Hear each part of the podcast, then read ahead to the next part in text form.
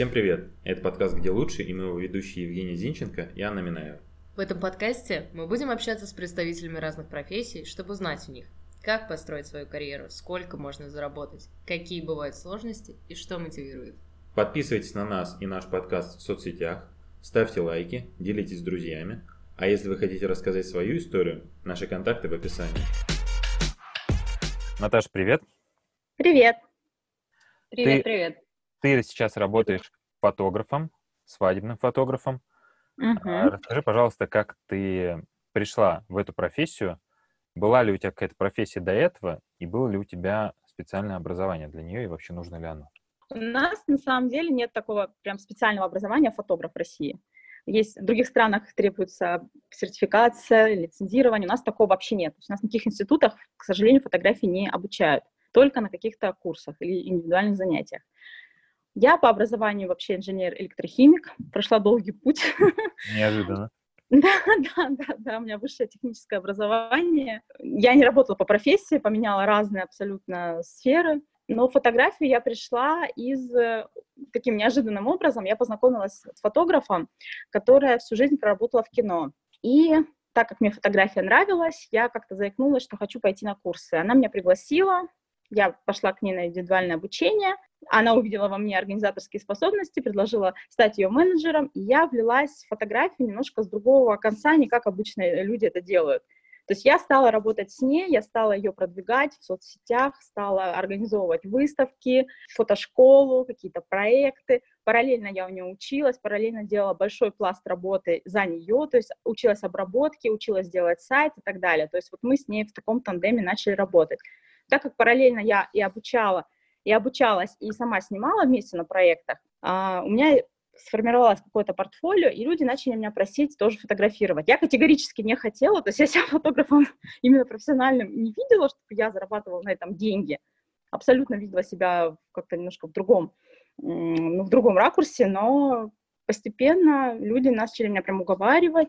Я потихонечку начинала фотографировать уже так вот за денежку, и пошло-поехало. А у тебя свой, кстати, фотоаппарат был? Ты его сразу купила, как только начала этим заниматься? А, купила я фотоаппарат до этого. То есть я увлекалась фотографией, она мне нравилась, но для себя. То есть у меня уже была зеркалка, это было в 2009 году, я купила, самостоятельно обучалась сначала как-то по книжкам, и когда я познакомилась с, с этим фотографом, женщиной, у меня уже, да, у меня уже камера была. А Canon или Nikon? Ой, первая камера у меня вообще была зеркалка Olympus. Даже не помню почему, честно говоря, она мне, наверное, порекомендовала. А потом, когда мне пришел первый заказ на свадебную съемку, это случайно получилось, там через знакомых, меня, нач- меня уговорили, я вообще не хотела, мне предложили деньги, я упиралась, потому что это очень большая ответственность, я не думала, что у меня хватит профессионализма сделать такую съемку, и я пошла, взяла в кредит фотокамеру уже более профессионального уровня, Nikon, и Мгм. Три месяца я вот прямо обучалась, смотрела кучу всяких там форумов, статей, как снимать свадьбы. Я- меня очень, меня трясло, то есть за три месяца до этой свадьбы, но это был, вот я прошла этот, этот день, и у меня был такой вот колоссальный опыт, уже страха было меньше, и дальше, дальше лучше. Слушай, у меня такой вопрос, походу, возник. Ты Да. взяла кредит на профессиональную фотокамеру. Сколько Да. стоила камера и сколько стоил твой заказ, что ты так решилась? А, камера стоила тысяч, наверное, с объективом, наверное, тысяч 70 или 80, а за эту свадьбу мне предложили 25 тысяч. Рискованное такое вложение. А, я купила камеру, потому что я знала, что уже дальше у меня будут заказы. И она мне пригодится, и она окупится. Тем более я купила в кредит, то есть я могла растянуть эти платежи на определенное время. Смотря, ты сказала, что первые клиенты сами тебя уговаривали. Да. А так, в принципе, в дальнейшем. И э, как искать клиентов?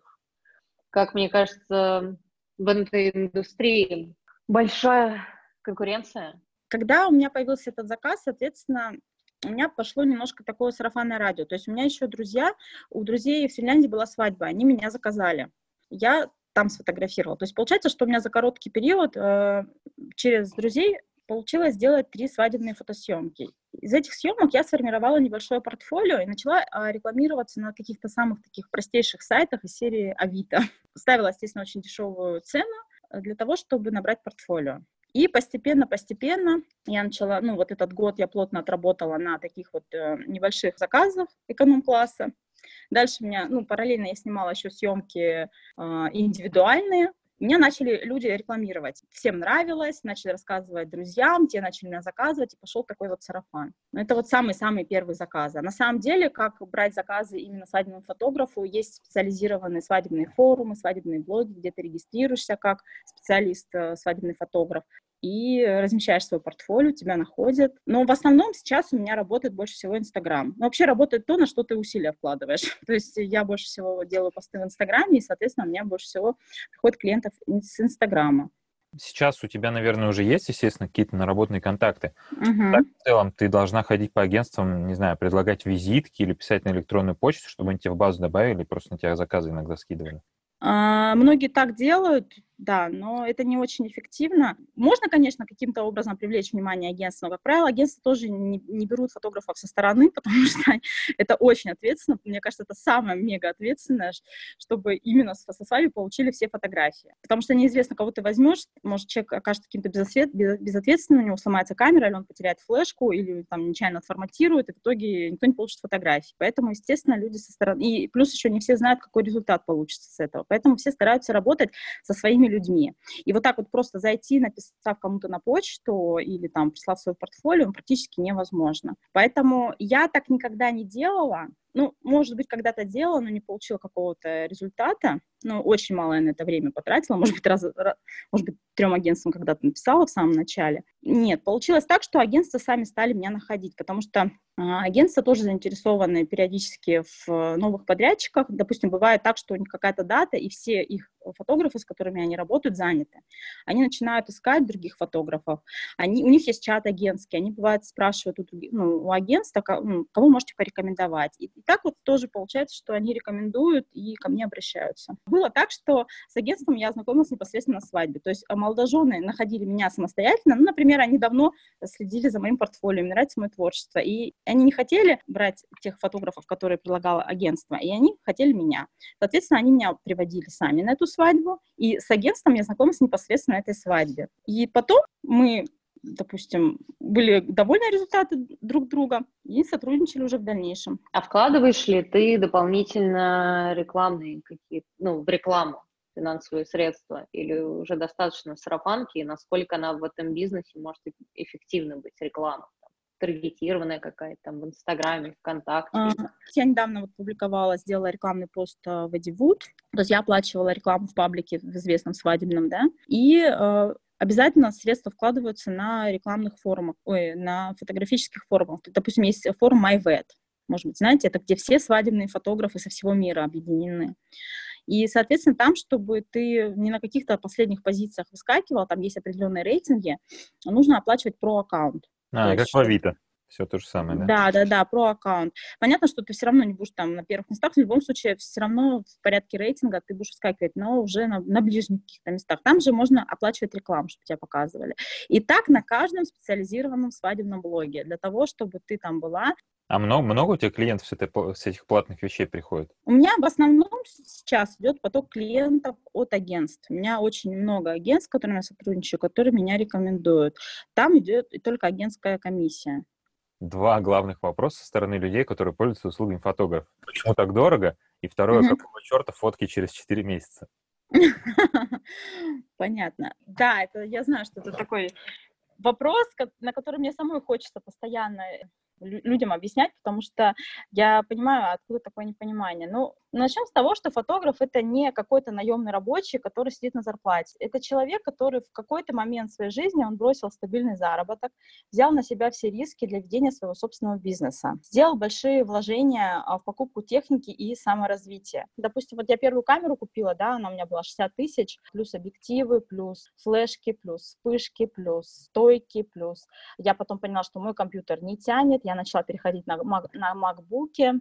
Сейчас у меня в общей сложности техника — это, допустим, iMac, на котором я работаю, это хороший монитор, это мощность, это, ну, то есть это именно тот инструмент, за которым я чаще всего время ну, провожу, да, рабочее. То есть он стоит там порядка 150 тысяч. MacBook, с которым я езжу на свадьбы, для того, чтобы делать там тоже оперативно какие-то первые фотографии, там тоже стоит там около 100 тысяч. Сама непосредственно фототехника у меня примерно, у меня две камеры, потому что вдруг одна выйдет из строя, поломается.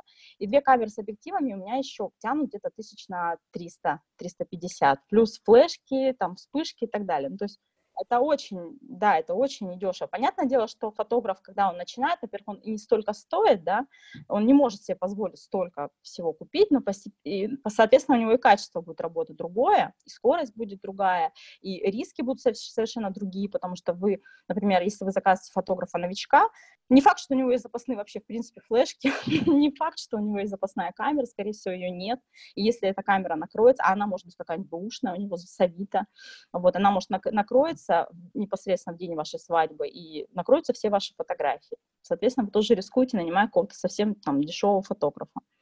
Поэтому цена связана и с этим в том числе. Дальше, я считаю, что это, это личный бренд, он производит какой-то некий уникальный продукт. То есть, если вы берете какого-то конкретного фотографа, вы можете фотографии получить вот именно такие, как вы у него видите, только у него. То есть, вы платите за вот эту некую уникальность. Как правило, клиент знает цену фото фотографа, там, допустим, за час, сколько там стоит час. Но по факту это же реально не цена вот этого часа, который он потратил на съемку свадьбы. Потому что фотограф для того, чтобы а, заработать, для того, чтобы привлечь клиента, для того, чтобы дать какой-то конечный продукт, он проходит целый цикл задач. Создает сайт, он нарабатывает портфолио, он делает кучу съемок платных, бесплатных, для того, чтобы себя развить, для того, чтобы показать это портфолио. Он делает рекламу, он вкладывается в нее, он ищет клиентов, он общается с заказчиками, он постоянно обучается, вкладывает в это деньги для того, чтобы вырасти. Он занимается непосредственно обработкой фотографии, это тоже время, да, ведение соцсетей, бухгалтерии и так далее, это все время фотографа. И получается, что вот это не только вот этот час, который стоит там 5, 6, 7 тысяч, а он разбивается ну, на все вот это вот время, потому что без этого тоже никак. И помимо творческой какой-то части, которую фотограф выполняет, да, то есть пришел, сфотографировал, а, обработал фотографии, он занимается еще кучей разных дел. То есть он, получается, сам себе менеджер, сам себе пиар-директор, сам себе бухгалтер, копирайтер, айтишник, ретушер, стилист, декоратор и так далее и тому подобное. То есть все эти навыки, они требуют постоянного обучения, постоянного а, роста. Так, а сроки?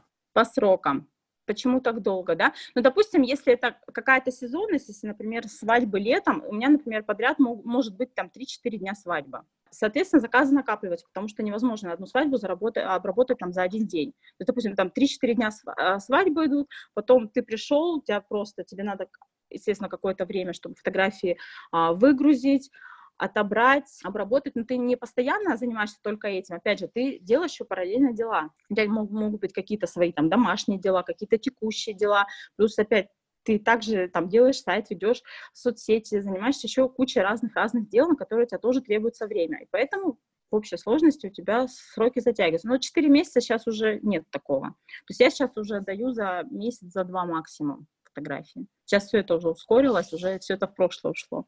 А скажи, пожалуйста, ты говоришь, что пользуешься, и, видимо, не только ты, техникой Apple. Я да. просто много раз, как пользователь в этом плане не квалифицированный, скажем так, mm-hmm. не погруженный в эту сферу, я много слышал, что для фотографов, дизайнеров обработки видео почему-то предпочитают использовать продукцию именно Apple, несмотря на то, что, например, mm-hmm железо как таковое, то есть процессоры и все остальное, они одинаковые и, и в Apple, и где-то еще, но при этом больше любят пользоваться маками. А когда я стала понимать, что мне нужно, мне нужно купить качественную технику для обработки фотографий, да, чтобы у меня была и мощность, и картинка красивая и так далее, начала мониторить именно вот эти параметры, читать статьи, сравнивать даже там вот именно параметры с другими компьютерами, я поняла, что лучше мака нет. И действительно все фотографы сидят на маках, ну, практически все. Но я к тому, что это не мода, а реально нет, не мода.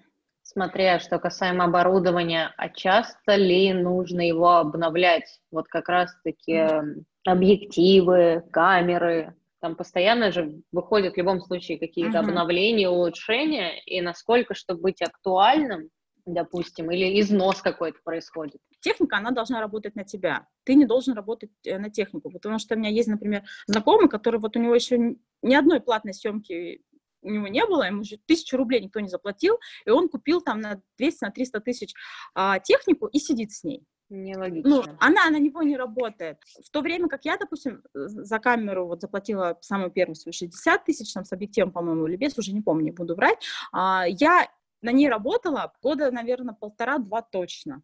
Но я не видела смысла, пока я не, зараб- не заработала, а, брать себе что-то дорогое. Потом, когда я уже поняла, что да, хочется что-то получше, э, чтобы картинка была получше, чтобы и скорость была получше, автофокус более цепкий, да, я уже стала вкладываться дальше. И постепенно, ну вот я раза за, получается, я в свадьбах 7 э, лет, я сменила три фотокамеры. Да, сейчас у меня третья, получается, фото... нет, четвертая фотокамера. То есть у меня сейчас две фотокамеры, вот я сейчас буквально недавно перешла на Соньку. У меня была Nikon, я вторую камеру Nikon оставила а, и купила себе Соньку. Но все равно ты не полностью меняешь. Допустим, ты свою фотокамеру продаешь, у тебя какая-то часть денег остается, ты просто добавляешь, покупаешь себе немножко получше. А объективы тоже приходится менять? Если ты не, не переходишь на новую систему, то объектив остается старый. Но ты единственное можешь, опять же, просто хочешь поиграться с новыми объективами, хочешь посмотреть там другую картинку, там где-то поднакопил, купил какой-то. То есть это, в принципе, это бесконечный процесс. У кого-то там, не знаю, там 15 объективов. У меня их 6-7, э, но этого вполне достаточно. Я даже не на все свадьбы беру все объективы. То есть мне нужно под определенную задачу определенные объективы. Сейчас э, идет тенденция, ну, по крайней мере, я ее чувствую уже в сторону мобильности что важнее не побежать там объектив поменять, да, в какой-то ответственный момент, а пусть картинка, может быть, будет не такая там, художественная, скажем так, но главное именно поймать этот момент, то есть успеть его поймать, поэтому камера, камера должна быть такая вот мобильная. Тему трендов, то, что ты сказала про мобильность, камеры в смартфонах и мобильных телефонах. Два момента интересные такие. Первое, не являются ли они для фотографов каким-то инструментом работы? И второе, не уменьшилось ли у фотографов и у людей, связанных с ними, количество работы из-за того, что люди стали больше пользоваться камерами смартфонов, потому что они сильно очень вырвались вперед по качеству. Очень сложно сказать, потому что фотограф, он же дает не просто качество, да, то есть за счет того, что у меня качественная камера, да, я делаю качественные картинки. Это то же самое, что, ну, как я рассказывала, когда человек только купил камеру дорогую, но при этом у него нет заказов, потому что он не видит кадра, он не умеет, он не знает композицию, не, не может найти какой-то красивый свет, он не умеет работать с людьми, он не знает правильного ракурса. То есть получается, что сама камера как инструмент, она, она не сработает, если нет профессионализма. Поэтому профессиональный фотограф, он может на мобильную камеру сделать классные фотографии. То есть я, допустим, я иду гулять, я не заморачиваюсь, мне хочется какие-то кадры поделать, я знаю, что моя камера, она вполне себе сможет красиво сфотографировать цветочек. Но когда я, например, пойду в какое-то помещение с плохим светом, и там будут движущиеся люди, например, да, я знаю, что я этой камерой не смогу сделать качественную, качественную картинку. И свадьба — это банкет, это... Ну, камера не справится с такой задачей в любом случае. Камера телефона, я имею в виду. Ну, что касается фотографий, тут же еще очень много аспектов. Допустим, я, если я делаю какую-то индивидуальную съемку, например, не свадебную, да, вот ко мне пришла девочка, я очень люблю снимать женский портрет. Я, например, ее не вижу. Вот недавно ко мне приезжала клиентка, я ее вообще первый раз в жизни видела. Она пришла, она знает, что сейчас я буду снимать ее портрет, у нас там был всего час времени, она мне просто рассказала всю свою жизнь за этот час. Я ей даю какой-то фидбэк, я параллельно ее снимаю, ее хвалю, как-то вот ну, вижу эту красоту, восхищаюсь вот этими кадрами, да, то есть она вот просто, она от меня улетела на крыльях, она говорит, вот я не знаю, что случилось, но у меня просто такое какое-то чувство, я просто порхаю как бабочка, то есть она, это еще какая-то как фототерапия. И когда она получила еще фотографии, наполнилась вот этими эмоциями, увидела, какая она красивая, боже мой, это не я, как ты это вообще сделала. И помимо просто самой картинки, еще вот это вот, ну, общение, умение фотографа, да, работать с моделью, умение настроить ее на нужный лад, это тоже очень важно. Смотри, а по поводу съемок, вот эти вот предложения в Инстаграм, съемка там Москва-Сити за 2 500, а, ты стилист, визажист, вот эти все радости жизни, и 10 фотографий там ты получаешь. Как это работает? А, мне часто приходит это предложение тоже на почту, я поняла, о чем ты говоришь. Я, честно, я этот маркетинг не понимаю вообще, как можно в 2500 впихнуть вот эти все услуги. Потому что, ну, не знаю, это получается, каждый специалист зарабатывает 500 рублей, это в 10 раз э, дешевле рыночной стоимости. Соответственно, я думаю, что это качество будет соответствующее. Понятно, mm-hmm. что 500 рублей, ну, точнее, 2 500 за фотосессию, это вообще чрезвычайно мало.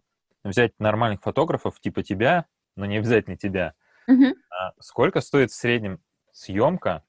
Моя услуга — это фотосъемка за час 7,5 тысяч рублей. И дальше, если требуется стилист, студия, это уже все индивидуально обсуждается, каждый специалист получает свою стоимость. Помимо этой суммы, клиент еще оплачивает аренду студии. Да.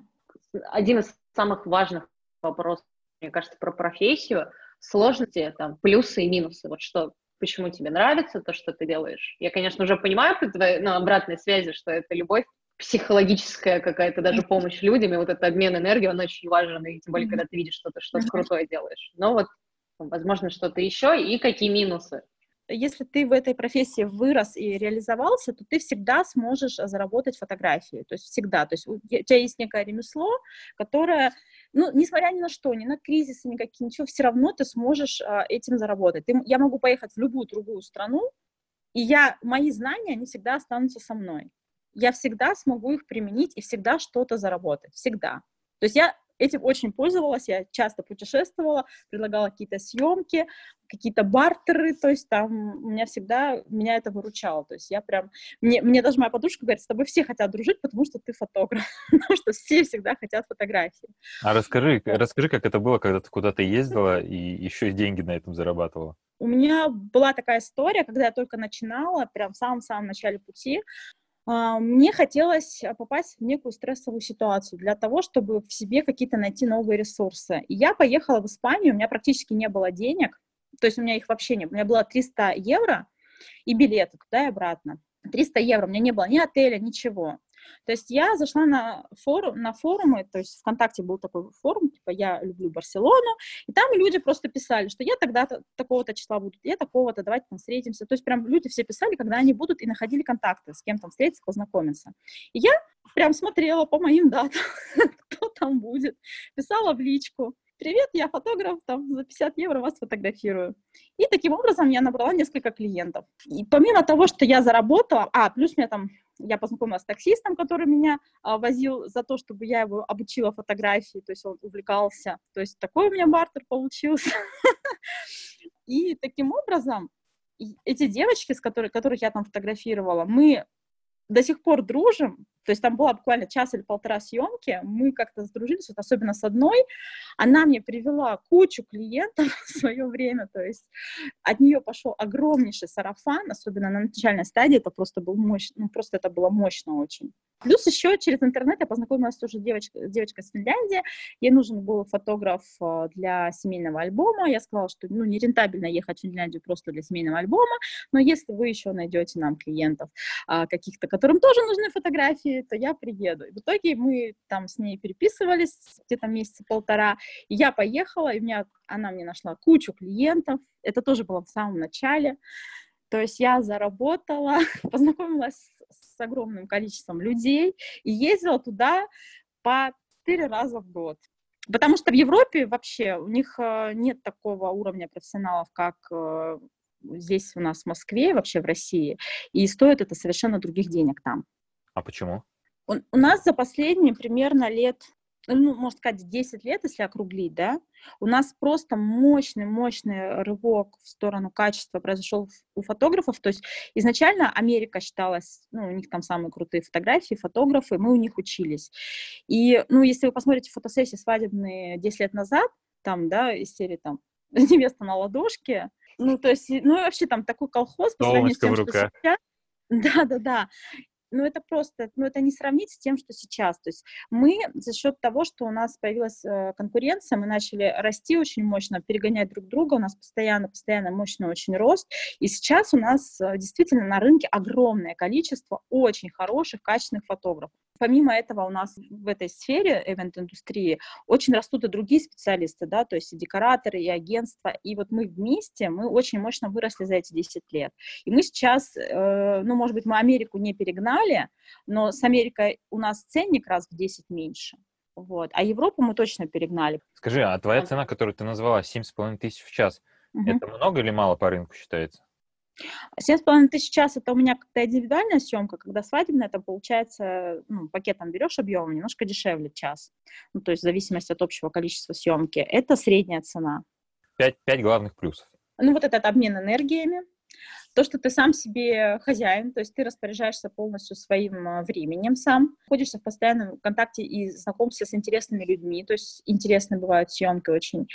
И, как я уже сказала, что ты в любой стране можешь себя реализовать, и всегда сможешь заработать своими знаниями, ну, все, у тебя есть уже некое ремесло, которым ты научился, и ты всегда сможешь этим заработать. К минусам я бы отнесла то, что ты очень часто попадаешь в какие-то стрессовые ситуации, потому что ты, например, приходишь на свадьбу, ты не знаешь людей, с кем ты будешь работать зачастую, да, ты не знаешь, в каком настроении там невеста, то есть бывает там все на нервиках бегают, что-то не складывается, то есть ты находишься в этом все-таки в стрессовом состоянии, но ты должен все время подбадривать, радоваться, там как-то все это, делать все то, что для того, чтобы у всех настроение вокруг, вокруг наладилось, то есть у тебя не должно быть ни при каких обстоятельствах плохого настроения, то есть, ну, а, тем не менее, это некая стрессовая ситуация всегда новое место, новые люди.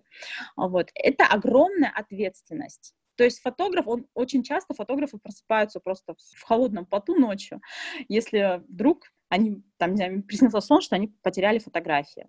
То есть они потеряли фотографии свадьбы каким-то образом, не знаю, потеряли флешку или там что-то случилось, что флешку невозможно восстановить или еще что-то. Все время в работе. То есть нет такого, что ты пришел, например, после офиса, и все, вот у тебя работа осталась на работе, а дома ты уже занимаешься какими-то своими делами. То есть у тебя всегда какие-то съемки висят, которые требуют обработки. Ты, даже если ты занимаешься какими-то другими делами, у тебя все равно такой вот звоночек, что тебе надо делать, обрабатывать, тебе надо обрабатывать. А если кто-то начинает спрашивать, а когда будут наши фотографии, ты прям сразу прям начинаешь дергаться, потому что, ну, да, ты понимаешь, что их нужно обработать, но при этом параллельно...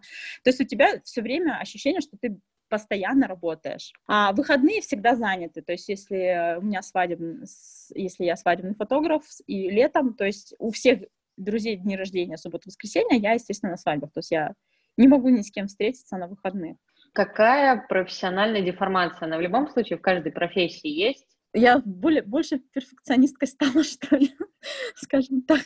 То есть э, вот я сейчас дома делаю с этим дизайнером, вот, то есть у меня для меня там линия горизонта, если я сижу, там сидит человек напротив меня, и я вижу, что что-то там какой-то идет перекос, то есть ну такая, ну не, я не скажу, что это прям какая-то жуткая там деформация, что я как-то меня эта жизнь портит.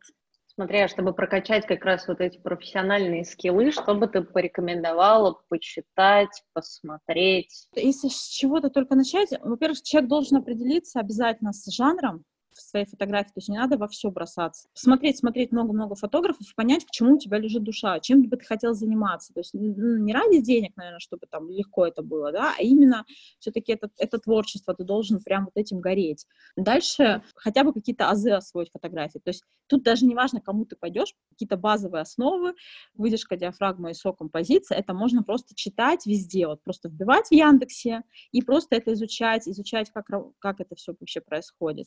А, купить камеру какую-то недорогую, не надо вообще, я не рекомендую брать дорог... какие-то дорогие камеры, потому что люди думают, что это какая-то панацея, что это волшебная палочка, что если он купил э, дорогую камеру, то у него будут классные кадры. Абсолютно нет. А, и просто трени... нужно тренироваться, то есть смотреть в интернете какой-то базовый материал и хотя бы тренироваться просто с настройками камеры, с настройками, что на что влияет, какой параметр. То есть это вообще такие базовые основы, которые, ну, неважно, кто тебе, в принципе, расскажет. Есть сайт, э, лекции, мастер-классы есть на этом сайте, есть курсы, есть платные, есть бесплатные на YouTube, YouTube, amlab.me. Вот это хороший очень сайт. Я сама периодически смотрю какие-то лекции фотографов, которые мне нравятся. Что нового а? возникает в профессии, что может побудить тебя к тому, чтобы какие-то курсы пройти? Возникла онлайн-съемка. Слышали вы или нет, я не знаю, когда снимают. Да-да-да, я видела. Нет, расскажи, очень, расскажи. Есть очень крутые работы. Да, я, кстати, тоже сейчас а, снимаю. Вот я, кстати, а, буду да? Оксану снимать, да, завтра. Это когда вот мы связываемся, как вот с вами, да, как через какое-то средство связи, то есть через Skype, через Zoom, через там FaceTime и так далее. И я, получается, по эту сторону камеры руковожу моделью, то есть я говорю, куда нужно поставить камеру, а, мы выбираем, например, в квартире место съемки, я выбираю наиболее подходящее, да, там по, по цвету, по свету и так далее. Мы придумаем заранее какие-то образы, идеи, и, соответственно, а, модель ставит, а, снимает ее камера телефона, то есть она ставит свой телефон, он, получается, идет у нас видеосвязь, а я делаю скриншоты экрана. То есть я говорю, что делать, куда встать, как, как там повернуться, как нагнуться, куда положить руку, что взять. То есть я придумываю какие-то кадры, она это все исполняет, я это все контролирую, руковожу и делаю скриншоты экрана. А стоимость сильно изменилась? Сколько стоит? Или столько же? Да. Ну, в два раза примерно. Но хорошо еще то, что я могу снимать, по сути, в любой точке мира. Я могу найти себе клиентку где-нибудь в Париже, в Майами, и это на самом деле такой тренд, который, я думаю, что и закончится карантин, и он останется. Продолжая вопрос про ценники, сколько может зарабатывать начинающий фотограф и, и нормальный какой-то? Ну, я так скажу, первые года три я сидела буквально на хлебе в воде. я работала чуть ли не в минус, потому что а, техника дорогая, а, заказов мало. На начальном этапе где-то стоимость была 2000 в час. Свадеб я там за год сняла где-то 15. И у меня не все они были там по 10 часов, а в общей сложности, ну, может быть, средняя там это часов 8, да, по 2000. Это 16 тысяч свадьба, и там сколько, 15 свадеб, это сколько получается? 1200, да, получается? Да, за год. Плюс какие-то были мелкие тоже какие-то съемки заказаны, это вообще было очень крайне-крайне мало. И, соответственно, когда я начинала, я еще подрабатывала параллельно какими-то своими прежними профессиями. Вот подрабатывала всеми подработками, которые у меня только находились. Я даже какие-то листовки расклеивала, у меня там друг в рекламе работал. За все бралась, потому что мне нужен какой-то был дополнительный доход. Но при этом я не могла полностью уйти из фотографии и заниматься еще где-то работать, потому что я, на мое развитие требовалось очень много времени, потому что фотограф, он должен учиться, он должен делать съемки бесплатные, нарабатывать портфолио, учиться обрабатывать в этих программах и так далее. Это очень много времени требуется. То есть, невоз... ну, на мой взгляд, невозможно где-то работать и профессионально расти. Поэтому я пошла на такой риск, и три года я примерно была вот в таком вот положении. Уже после трех лет мне пришел этот страх, что завтра мне нечего будет есть. Я уже поняла, что все, я уже могу этим зарабатывать, что уже люди ко мне идут, что у меня есть постоянный прирост клиентов, что идет уже по и уже что-то можно как-то откладывать, или, например, уже менять технику на лучшую что-то себе купить, куда-то пойти, кому-то что-то подарить, потому что три года я была вообще оторвана от этого всего. То есть эти были, это были сплошные лишения. Но потом, потом все будет хорошо. То есть потом, потом ты лайка босса лежишь на пачках с деньгами, да? Ну, потом можно дом построить. Людям, которые захотят стать фотографами, мы можем сказать, что через 7 лет вы сможете построить свой каркасный дом. Да. Поэтому, если говорить о доходах сейчас, а, ну вот у меня свадьба стоит а, от 50 до 70 тысяч в день. И за сезон я снимаю примерно на данный момент где-то 40 свадеб.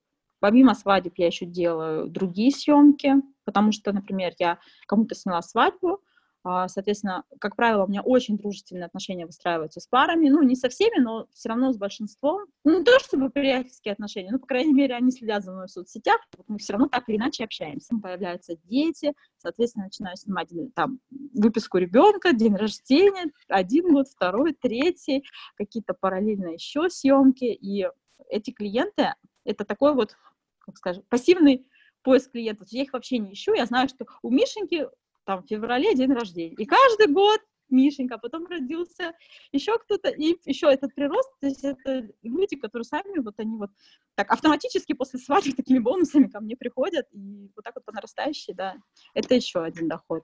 У нас рубрика «Традиционный вопрос». Посоветуй, пожалуйста, там, кино, сериал или книжку, а можно и все. Сериалы я не смотрю, я, мой любимый сериал «Друзья». Кино для вдохновения можете посмотреть фильм «Моди». Это про художницу. И книгу, мне понравилась очень книга такая психологическая «Как думают люди». Так, у нас угу. появилась новая рубрика первый раз, я надеюсь, не последний. Вопросы от подписчика. У нас Александр Верещагин задал такой интересный вопрос. Когда фотограф делает черно-белую фотографию, он сразу делает ее черно-белой, или он сначала снимается в цвете, а потом через фильтр делает черно-белой? Ну, это, наверное, от фотографа зависит. Как правило, если съемка предполагается и в черно-белом, и в цвете, то я снимаю в цвете. А разница а если... есть в качестве? Ну, там нужно определенные настройки делать в камере, но в редакторе, на самом деле, можно как, как угодно сделать черно-белый цвет, если ты это умеешь. В качестве нет разницы никакого.